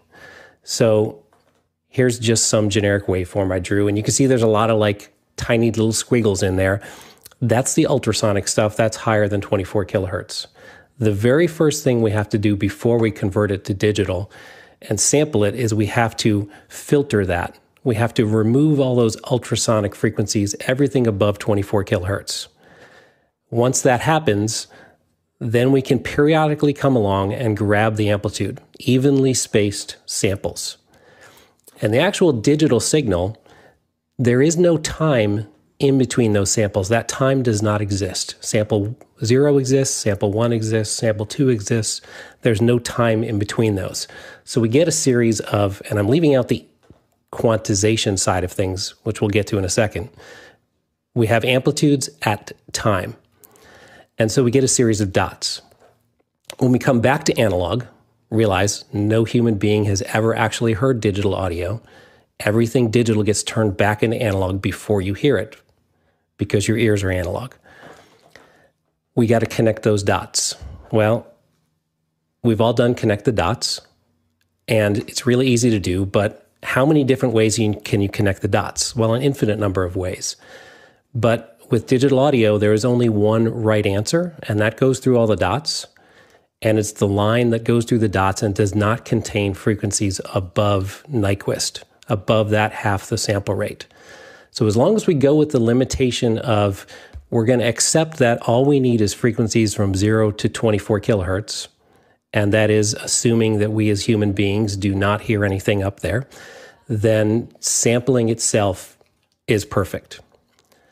Um, all right, so some people go with high sampling rates 96 kilohertz, 192, there's 384, all these crazy high sampling rates. Um, that does not do 20 to 20 kilohertz or 0 to 24 kilohertz any better than 48 kilohertz does. Having more dots, having more samples in between doesn't give you any better resolution down at 1K and 100 hertz and 5K and 10K. It simply gives you more bandwidth, it gives you higher frequencies. So if you're just going to do normal audio from 20 to 20 kilohertz, 48 kilohertz is just fine. Um, some of the reasons you might do higher frequencies are if you want to do sound effects and you want to slow that audio down. So if you record something at 192, you could slow it down four times, two octaves in reduction in pitch. And now you would hear frequencies you've never heard before because something that was, a, you know, 40 kilohertz is now playing at 10 kilohertz. Um, processing, so dynamics processing and distortion processing um, will create harmonics that are beyond 20 kilohertz. Even though we can't hear them, we need to take care of them. So I'm going to talk about aliasing here in a second, which is what happens if we don't take care of those uh, sampling problems. So that's a time when we might need um, higher sampling rates. So what is? Oh, sorry, I keep hitting the wrong button there. What is uh, aliasing? So aliasing is what happens if a high frequency gets in beyond the Nyquist rate, beyond half the sampling rate. So at 48K, if say 30 kilohertz came in, well, we've defined the audio. There is no frequency above 24 kilohertz. So what does the sampler do with 30 kilohertz if it didn't get filtered out? Now, most of the time, we never hear this because it does get filtered out. So if I show you that same kind of waveform here, this is a really high frequency coming in. And if I sample that with the same spacing, you see that the samples are too far apart. There's not at least, we need a minimum of two samples per wave. And so when that gets reconstructed, when the dots get connected back together, and we convert back to analog, then we get this thing that is a low frequency that is audible, but was not is not what came in. And this happens all the time. We've seen it in visual media. We get it called the, the wagon wheel effect. And let's see if this plays here. So believe it or not, that helicopter is not levitating. It just so happens that the frame rate of the picture and the frame rate of the rotors are synchronized so that the rotors are going too fast. And every time they spin around, they're in the same position every time we take an image. And it looks like that helicopter is levitating. Well, we get the same exact thing if we get high frequencies in digital audio and we don't take care of this by preventing this thing called aliasing. That was aliasing in visual, it happens in audio as well. So that's probably a good spot to like take a break and get comments and see what questions and all those sorts of things. Yeah, we've got some questions stacking up. Let's go ahead and jump into the questions. Okay, the first one, TJ Asher in Minneapolis, Minnesota says why the difference between the audio sampling rate of 40, 48 kilohertz used for video or film and the sampling rates of 44.1 kilohertz, 96 kilohertz, and so forth, which are used for just audio. The sampling rates are orders of magnitude larger than film or video frame rates anyway. Uh, go ahead, Marty. Well, some of the differences are the uh, related to the content that's being recorded. Uh, when you have uh, primarily dialogue, speech, uh, you don't need as much of the high frequency reproduction as accurately as you do when you're uh, recording and reproducing music um, with high frequency content such as cymbals and such. And uh, there are other differences the economies of uh, file size with smaller sampling rates and bit depths allows you to. Um, to conserve drive space. Uh, and it's interesting that uh, just recently, uh, Pro Tools Expert, uh, popular website, um, just released the, the results of a study they did or a survey they did about sampling rates uh, in uh, for, that people use. Um, either in professionally or or in their non-professional capacities, and um, you know they they let's see if I can show this here. Uh, so they they broke the market up into three different types of work: uh, music, both music and post, and just post, and which sampling rates were most popular. Uh, they combined 44.1 and 48 into one category uh, because they were interested in the differences between uh, low sampling rates and the very high sampling rates of 96, 88, 192, and 176. So uh, 44.1 and 48 were uh, by far the uh, even though it's music, by far the most popular rates being used uh, for music, and in post was even more popular. And uh, for those people who are doing both post and music, um, you know, the distribution of popular sampling rates was a little bit different, and they had one category that was for rates that they didn't account for here. Uh, so there are a number of reasons why they use different sampling rates, um, mostly mostly related to the content and file sizes. Go ahead, Bill. Yeah, the other thing that you have to think there's a cadence involved in video and or uh, film, and there's a cadence involved in audio, and they are wildly different cadences. In film or video, you're typically at 24 frames per second or 30 frames per second. In audio, you're at sample rates of 48,000 or 44.1 thousand samples per second. So you've got this thing going along when you're editing video or any kind of film that says you are only allowed to cut, make edits, or mess with things on frame boundaries, or the whole system falls apart. So it's locked. You're locked at 24 frames, or you're locked at 30 frames. Now you bring in an audio system on top of that where you can literally get down to the sample rate and remove content or something like that, but that throws the cadences off entirely unless there's a lot of math behind the scenes keeping things in order. So typically we focus on the video. When you're working in video you get that all right. And the audio has to has to be conformed to make sure that it has consistency in output against the video. Go jeff. So film and video frame rates 24 25 2997 those kind of things are based on being fast enough to make individual still pictures look like moving pictures that's movies. And what the audio equivalent of that is kind of our lowest audible frequency. That's 20 hertz.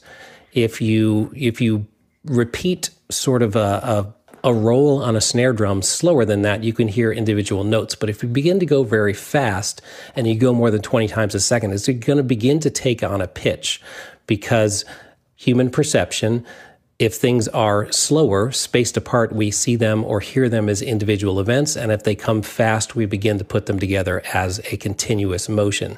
So the frame rate of video is down kind of with like the, the fundamental, the lowest frequency of human hearing, sort of around 20 hertz. You see that they're both sort of 20 times a second number. If we get film going 24 frames per second, we get audio going 20 times a second, we see continuous or we hear continuous uh, events. the sampling rate of audio is about the highest frequency that the system can store. And it's really simple math. Take the sample rate, divide it in half. That's the highest frequency that that system can store, store, process anything. The other frequencies cannot be there. So the question becomes is 44.1 enough? Is 48 kilohertz enough? Well, it's certainly enough if you consider that human hearing goes up to 20 kilohertz. And I don't know if you've listened to test tones anytime, but 20 kilohertz is really high. And a lot of people can't hear that. And they're fabulous audio producers, music producers, musicians, video producers. Having 20 kilohertz doesn't really matter. So 44.1 is enough. Um, why do people use 96? Sometimes in processing, a lot of times we do, uh, we add distortion or we do multi uh, we do mix bus processing and dynamics. Dynamics will create harmonics that are beyond that 24 kilohertz limit of 48k. So when we do that processing, it's great to do that processing at a higher, faster rate. You can either work on your entire project at 96 kilohertz and then it will handle those harmonics, or you can use an upsampling plugin that takes 48K audio, upsamples it to 96 kilohertz or even higher, does the dynamics processing, removes the harmonics that human beings can't hear anyways, and then reduces it back to 48 kilohertz. We don't need to hear those harmonics. We just need to make sure they don't show up in the audible range. Go ahead, Courtney. Yeah, and one of the reasons that you know digital audio came about before digital video did and so when they came up with the sample rate for audio, they came up with 44.1, which is the sample rate they settled on, the industry settled on because of the Nyquist uh, uh, feature uh, rule. And um, when they came up with Sony came up with the first digital video recorders, they decided to sample audio at 48 kilohertz and then they determined when they were going to try and do 24 frame video for to give it that look of film 24 frames per second. They tried to make it compatible with the television standard ntsc television standard which was 2997 which is a non-integer rate. So they ended up at uh, 23.98 frames per second in digital video uh, for high def. And uh, that but they stayed at 48 kilohertz for the sample rate for audio, and that created a lot of problems for synchronization since uh, they had to pull down audio from uh, 24 frames per second shot on the set to 23976, which is used for digital encoding. So uh, there's been this problem between the two. They've stayed at 48, even though there's a discrepancy between uh, the two uh, there were schools of thought at Sony to mandate it that everyone record at 47.956, which eventually we threw out the window because all the tape machines recorded at an even 48 kilohertz.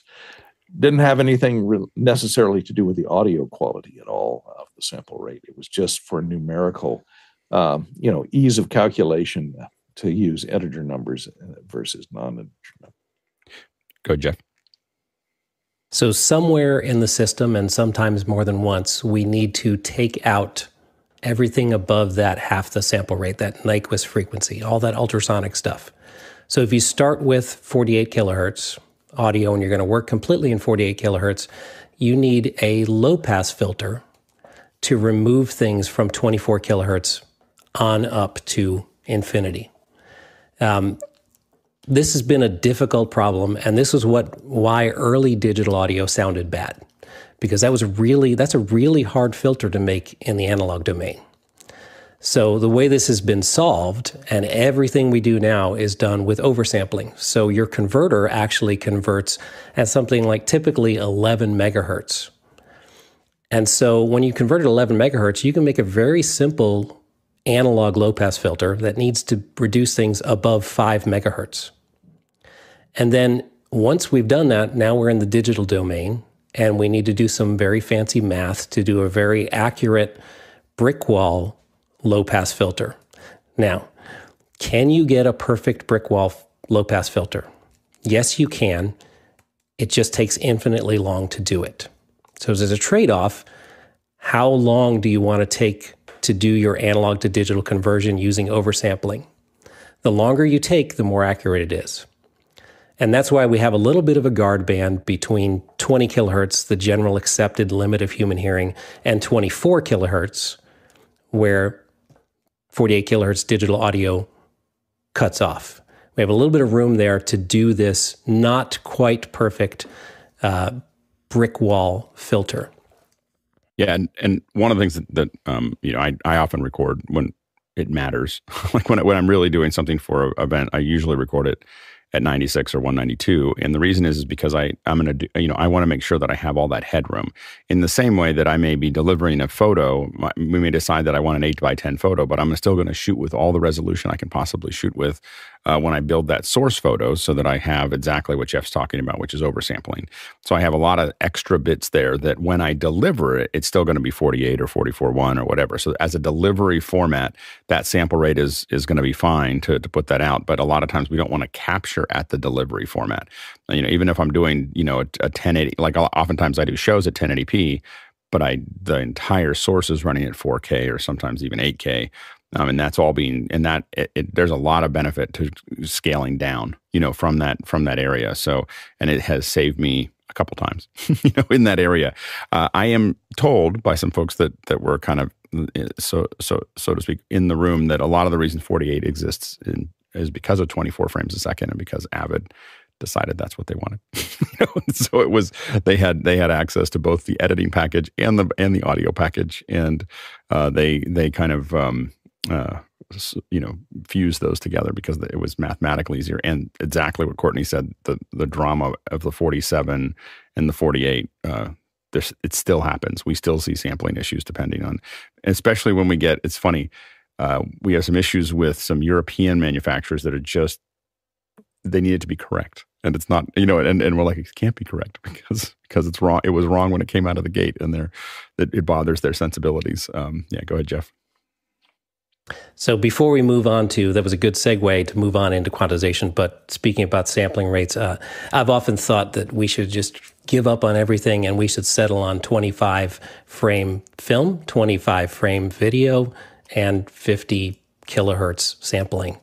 And of course, then we can go to 50 frame video as well you know, and so everything would just be 120 really nice. frame per second, 192. Like I think that's that's what that's the recording. No, no, we need nice integers. So 100 frames yeah. per second. That would make Zoom happy because they run at 25, right? Yeah, so yeah. the other half of this, we've talked all about time. We need to talk about amplitude as well, and amplitude um, turning continuous amplitude, an entire range of amplitudes into discrete amplitude is something that's called quantization. Um, be careful because the same quantization word gets used in MIDI music production, where we quantize something to the nearest quarter note. It's a similar idea, but it's not the same thing. It's not about time, it is about amplitude. So it is putting something to, it's basically, if you take the word quantity out of it, it's giving a number to an amplitude. In analog, we can have an incredible range of amplitudes and there's an infinite range between the largest positive and the ne- largest negative. And so, what we're going to do again, I'll show these little simple pictures here. Here's our sampled audio wave. And what we're going to do is we're going to take the positive to zero to negative amplitude range and we're going to break it up into quantization levels. Um, and you can immediately begin to think, oh, the more levels, the better. Um, so this is a place where digital audio is not perfect. We are essentially rounding. We all did rounding in third grade. You know, you take there's some uh, somebody here probably remembers the little uh, mnemonic device to remember it. But if it's you know 0.5 and we round up, and if it's 0.4 and less, we round down. So we're doing the same thing here, and you can see that some of these don't land exactly on the lines, and so we've moved to the nearest quantity. So quantization itself is not perfect. How do we get it to be more perfect? Well, we um, use more levels. We use more levels, we get smaller levels. How do we get more levels? Well, the levels is based on the bit depth. How many bits do you have per sample? Um, and so it's binary. Every time you add a bit, you double the levels. Um, here's a really easy piece of math for you. If you double the levels, it's essentially 6 dB of dynamic range per bit. Every time you add an additional bit, you go from 16 to 17 bits per sample. You've reduced the error by 6 dB. So 16 bit is something like 96 dB of dynamic range, which is absolutely fine for consumer delivery.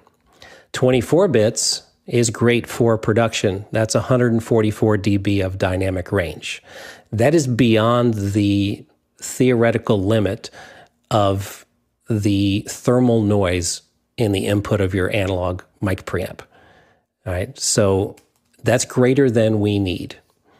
32 um, bit floating point is a different situation, and we can talk about that a little bit, but I want to make sure we, we get this idea of uh, bit depth.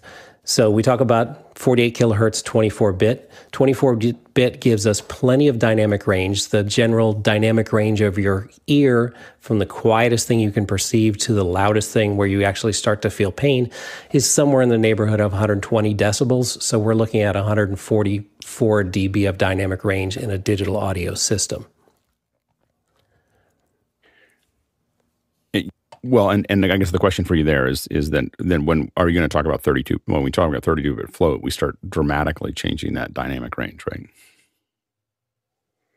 Of what's being Right. Captured. So this is fixed point, which is kind of the similar thing as um, normal numeric notation. Mm-hmm. And then we move into uh, floating point, which is kind of like scientific notation. So um, scientific notation is used when we have really big or really small numbers. So uh, I always remember Avogadro's number, 6.022 times 10 to the 23rd. It's the number of uh, atoms in a mole, right? Or moles, yeah, atoms in a mole. So that's that's a big number. 10 to the 23rd, I can't wrap my brain around that. But it's an easy way to express it where we have a number, 6.002 and then we have an exponent times 10 to the 23rd. Well, floating point does the same kind of thing. 32 um, bit floating point gives you a 24 bit number and an 8 bit exponent. And that 8 bit exponent shifts the dynamic range of this 144 dB really, really loud or really, really soft. You never get better quality than 24 bit but you can shift it over a huge, huge, huge range. So if stuff gets loud, it can go up. If stuff gets quiet, it can go down. So the actual storage is only 24 bit, but it's just enabled very easy to shift that over a range, range, a big range of amplitudes. And it's over 1500 dB, the range of amplitudes that's allowed. At any at one given time, at, at, that point you're like dealing with the, the, the, mechanical dynamic range of the mic you know not not really the recording Right. Yeah, was, this is well beyond the mechanical range of any microphone right. or human hearing or anything like that. It's a, it's a it's a safety issue. Now remember, even if you record 24-bit, all of the processing happens at at least 32-bit floating point and maybe 64-bit floating point, where you now have a 48-bit number and a 16-bit exponent. So the processing within your digital system is way better. Mm-hmm. Why? Because as you do math, which is all that digital signal processing is, you create, you know, if I ask you to divide one divided by three, you're going to say 0.333 repeating. Well, now you have an infinite number of, expo- of, of decimal points that you may need to store. So as you do math on a 24 bit number, if you make a gain change, that is a multiplication. Now you need to store bigger and bigger and bigger number. So all of those get stored in 32 bit floating point, And then the final mix bus is usually a 64 bit floating point processor. The storage of 32 bit is not as important. It may be important when you can't control the dynamic range or you're not sure and you want to make sure that you captured something. So these recorders sound devices, some of the new Zooms that record 32 bit, that's a great safety for people who are in a situation where they're not sure what the dynamic range is going to be and they're worried about potentially the the actor that they put the mic on it clipping And that way you won't. But once you get into processing, everything is 32 bit. Floating point. Next question. Next question comes to us from Andy Kokendorfer in Viera, Florida. What are some of the best practices when using Dante? Thanks. I think that you know, for me, the best practices are mostly um, to not, um, not. I don't. I try to not have Dante live on the same network, so at least a different VLAN. And oftentimes, if we're building something, we're going to put it on its own copper, um, so that they're all. It's all its own little world. Um, but a VLAN is secondary. You can run it with with everything else. Um, I don't find it to be a great uh, solution. Um, the Netgear uh, 4250s are great if you're going to start mixing and matching those things. And then you got to have a piece of hardware that does Dante. You can't just use software Dante. It needs the chip to, to you know, for otherwise you're going to end up with clocking issues. And the number one thing you're going to end up with in Dante is clocking. clocking issues is, is the number one thing that we see, and what the the the result will be that you'll lose audio for a couple seconds, um, you know, in the middle of what you're doing. Go, Jeff. I would say that, um, and Andy actually put in, uh, or Mickey re- recommended uh, do all the Dante certification courses because there's a lot of great information there. Uh, level one, level two, level three on the Audinate site. Um, if you really want to get crazy, they've started these four day in person small group. I think it's 10 students at a time. Uh, where they encourage you to break and fix Dante systems. But best practices, uh, you you nailed the first one, which is segregated networking. If it's a small Dante network, I would let everything uh, manage itself. Plug the devices in, let them all on be on DHCP. There doesn't need to be a DHCP server. Let every device default back to link local 169.254. They will talk to each other, um, and that will happen just fine. Um, if you're using Dante Virtual Sound Card, um, oftentimes it's a great idea to let that be dedicated to that machine and get that machine off of other uh, network devices, other NICs, and turn off Wi Fi on that machine. Next question. Next one comes to us from Cindy Drozden, Erie, Colorado. Using Windows and a Rode Wireless Go 2 mic, is there a hardware or software device that can adjust the level of background sound, similar to DaVinci Resolve's voice isolator, not eliminate, but reduce machine noise? Yeah, go ahead. Uh, I'm sorry, go ahead, Bill. Yeah, if it depends on whether you're doing it live, Cindy, or whether you're recording and want to play back. It's easier if you're recording because there's all she's, sorts she's of limitations. I mean, but if live. you're doing live, there are only a couple of systems that allow you to do that in real time that I'm aware of. Uh, we've talked about uh, noise assist in a mix pre. You could run it through there and kill the noise there, or uh, what I'm using here, which is the Universal Audio Apollo Solo that has uh, the Cedar system built in for real time live noise reduction. There are some things that do it. Yeah, go ahead, Courtney. Yeah, and if you have a um, uh, NVIDIA video card in your Windows machine, uh, RTX Voice, which is uh, an application available from NVIDIA for doing real time noise reduction. And I think they have plugins or, or works that work with OBS and uh, a variety of different, um, works with Discord, OBS, Streamlabs, a variety, Twitch, Zoom, Slack, a lot of things like that. So you could look at that. It's just an app you can download. It's in beta, but it's free, uh, as opposed to Noise Assist, which of course will work for you, but you have to have the, you know, sound devices. Right, won't work with the Go. Yeah, uh, go ahead, Jeff. I'll just give another nod to uh, Reaper, the DAW that I use, and and one of the things you can do in that live situation is set it up to just simply process plugins live, and and it's got you don't have to use it, but it has the ability to do very sophisticated routing. So, in other words, for that session, you can just run Reaper, use whatever noise uh, reduction plugin you want, and just let it route through uh, Reaper. Of course, you can, while you're at it, throw some other handy plugins at it too. Next question. Next question comes to us from Josh. It looks like Gledhill in Birmingham, UK. Can you explain the importance of dithering and how that affects the audio product? It's almost forgotten about. Go ahead, Jeff.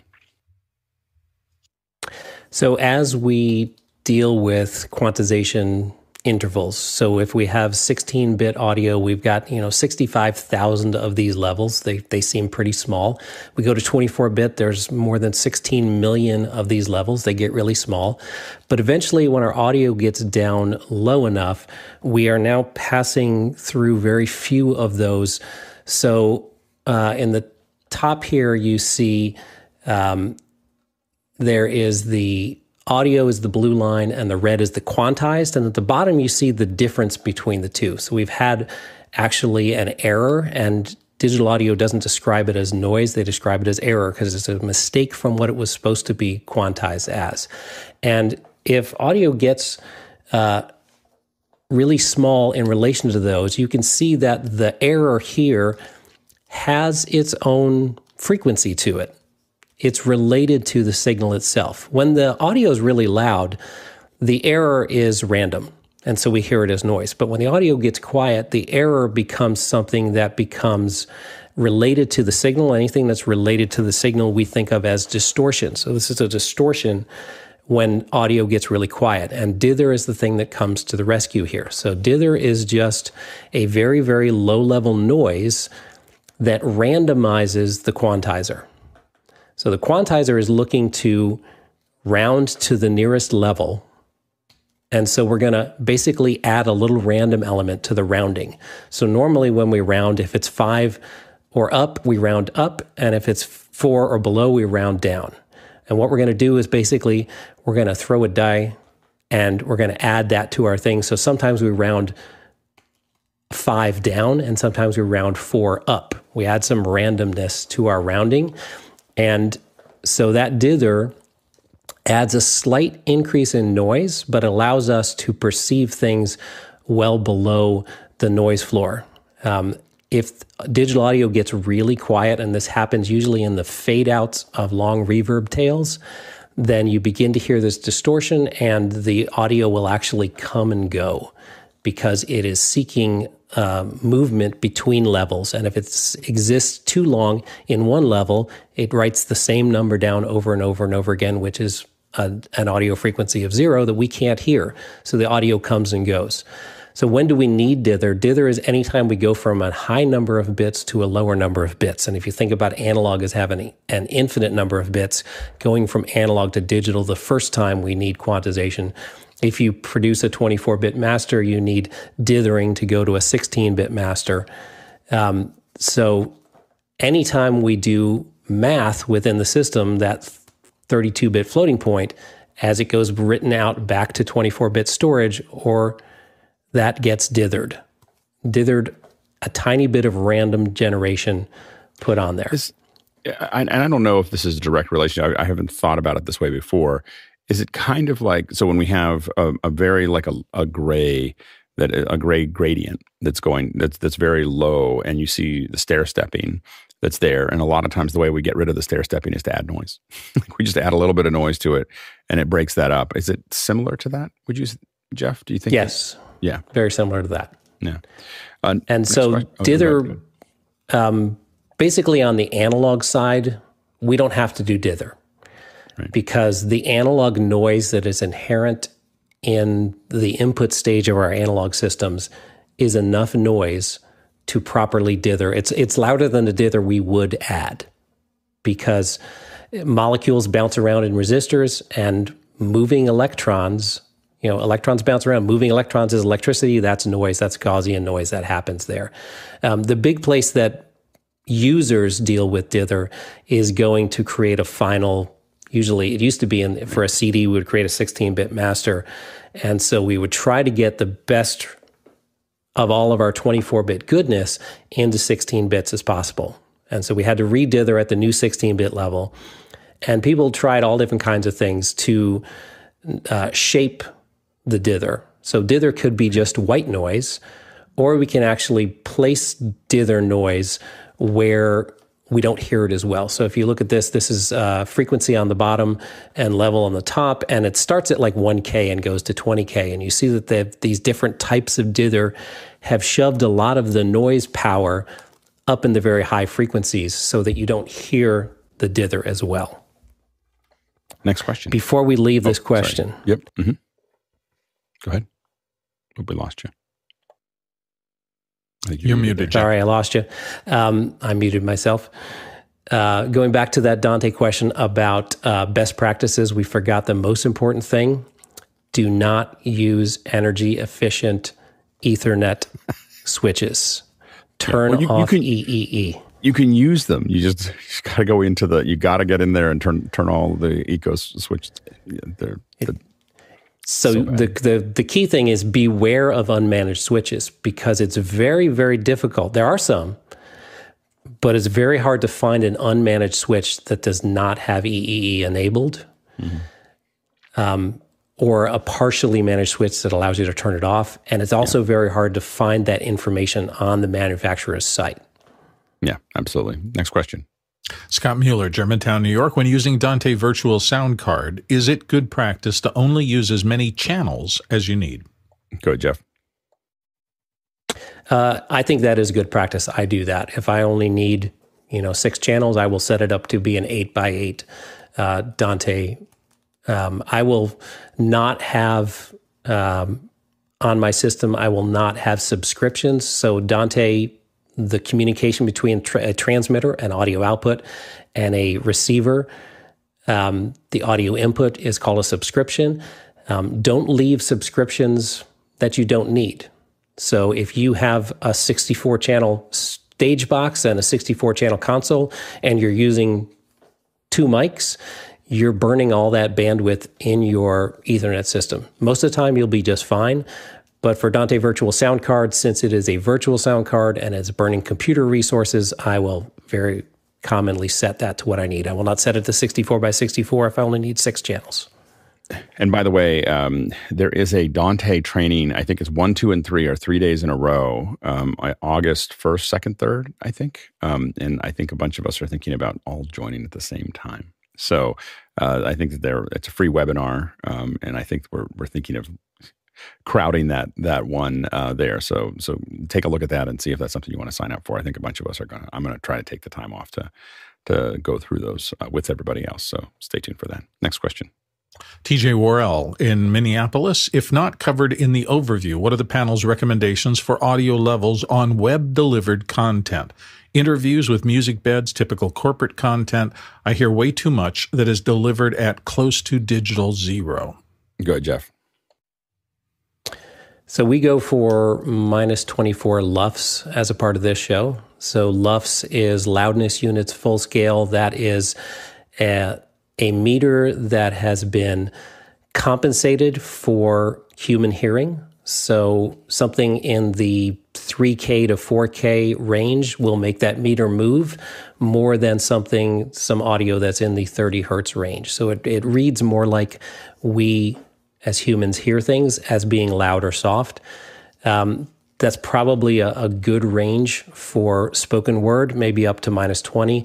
Um, for music, um, most of the streaming services have settled somewhere around minus 16 uh, uh, LUFS as their uh, target level for average. So thinking about like Apple Music, Spotify, Tidal, YouTube Music, Amazon, all of those things. They scan through the entire song and they come up with one LUFS number that is averaged over the entire song, and they will move the song to that level. So, loud songs they will turn down so that as you go from song to song to song, the average level is the same. Um, most of them have. Uh, will do that if you're in shuffle mode, they will do that by song. And then if you're in album mode, it will keep the entire album relative dynamics as the artist intended. It will just shift them as an album to be the proper level. Good, Bill. I hear exactly the same numbers from my delivery specifications. I do a lot of broadcast work. I will either get uh, deliver at 24, negative 24 LUFS, or at negative 16 LUFS. Those are the standards. Anything going out to the web, I tend to do just two masters. I run one through an analysis program, do it at 16. I run the master of the program again through another analysis program, do it at 24. I post both of them up on my content distribution network and let the individual stations or the individual um, websites pick and choose. Go, Jeff. And we're kind of hitting you with two different numbers, and they're very different considerations. There's the levels within the mix. So, you know, for instance, the raw feed you're getting or the raw audio you're getting from Bill, and then using that in your mix, and then the final mix.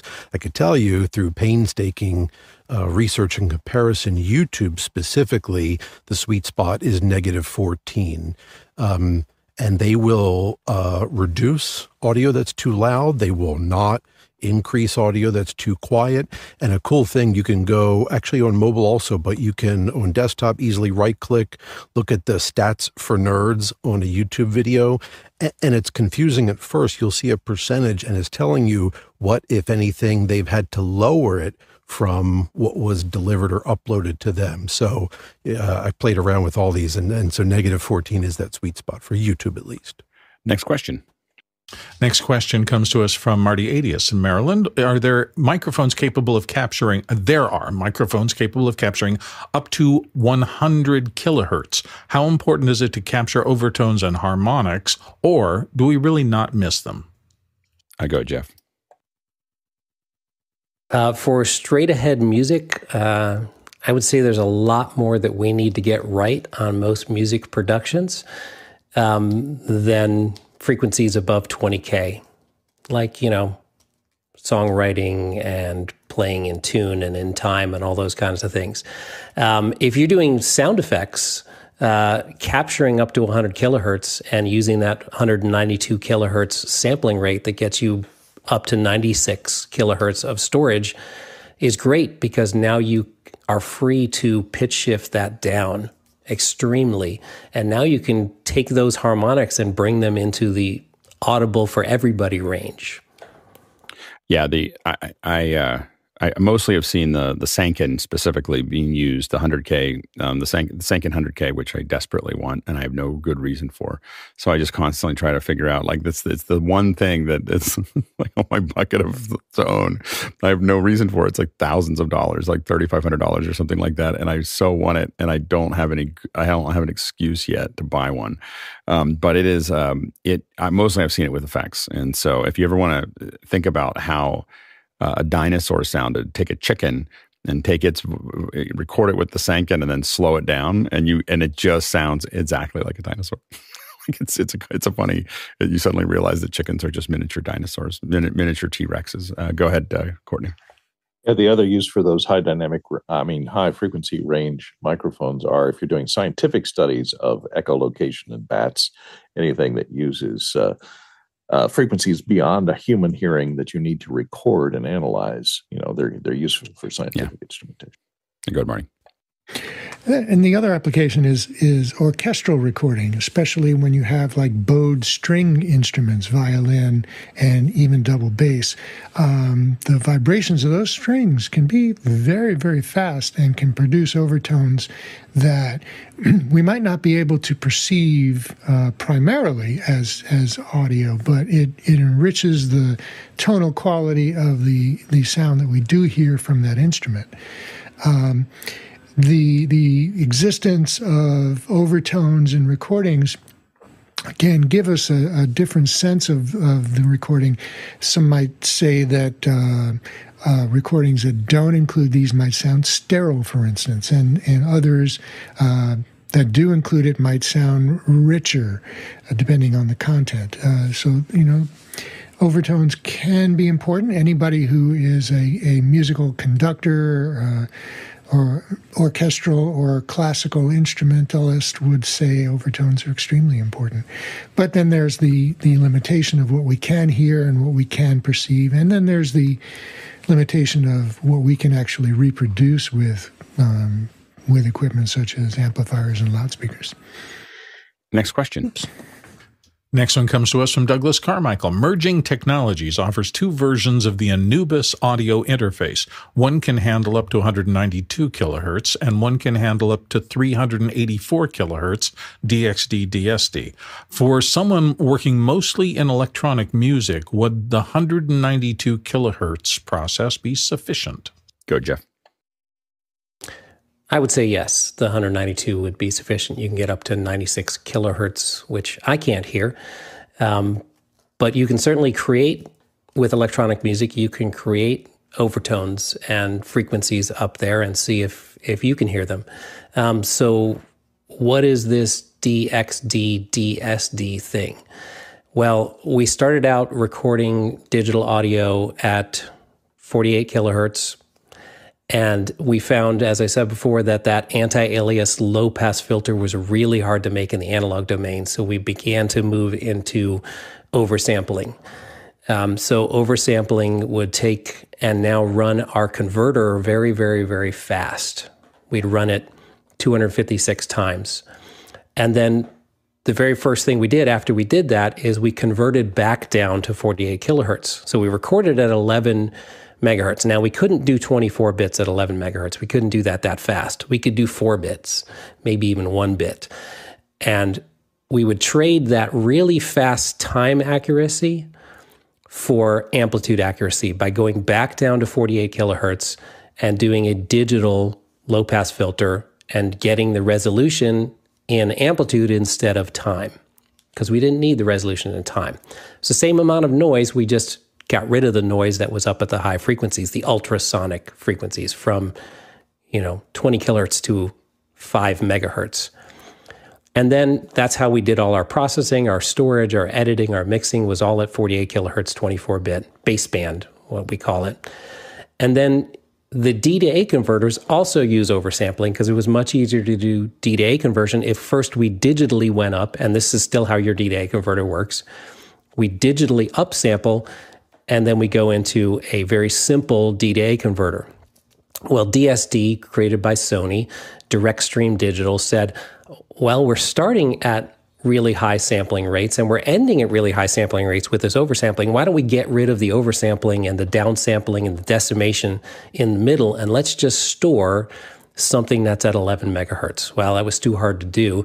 So they went with 64 times, and you can do whatever math that is. Um, uh, I think it was 2 megahertz, 2.8 megahertz, and that was DSD, um, which was interesting, but we had to throw out all of our production equipment and write new plugins and make new digital consoles and have new recorders.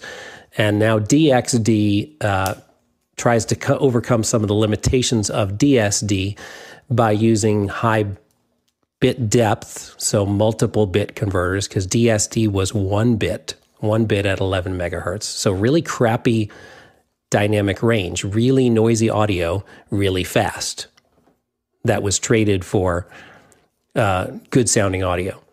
And so DXD tries to store multiple bits really fast.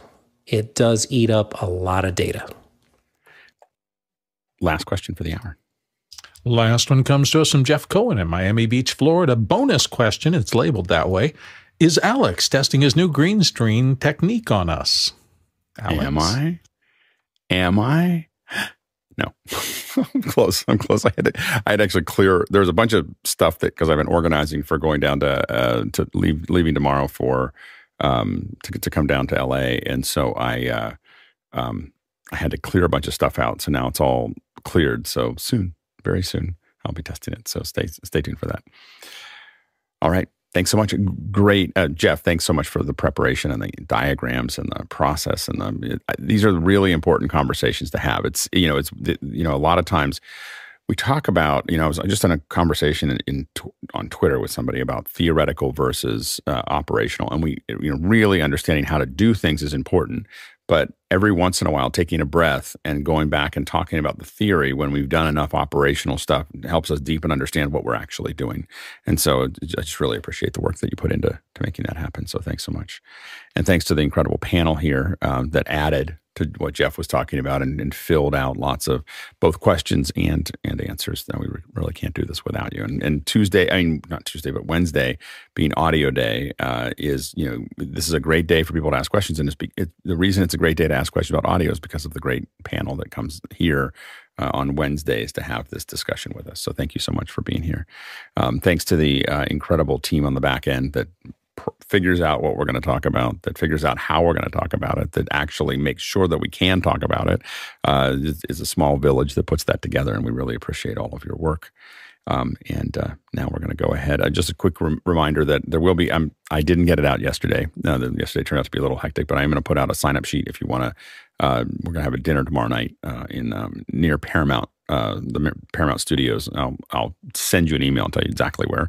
But we're going to put that out, um, and we're going to have that at, at it's going to be at six o'clock um, there. So we'll put out a sign up. You'll see it in Discord. So stay tuned for that. Um, and we are just a reminder that after hours is going to be packed with Cinegear on Friday, and then we'll do a live stream on Saturday. So uh, stay tuned for that. And uh, and finally, Tony Mobley will have his show at five o'clock today. So stay tuned for that as well. Um, we traveled the Tlaloc Traversal, forty-two thousand miles, sixty-eight thousand kilometers, and that is three hundred and thirty-seven million bananas for scale. All right, let's go ahead and jump into after hours.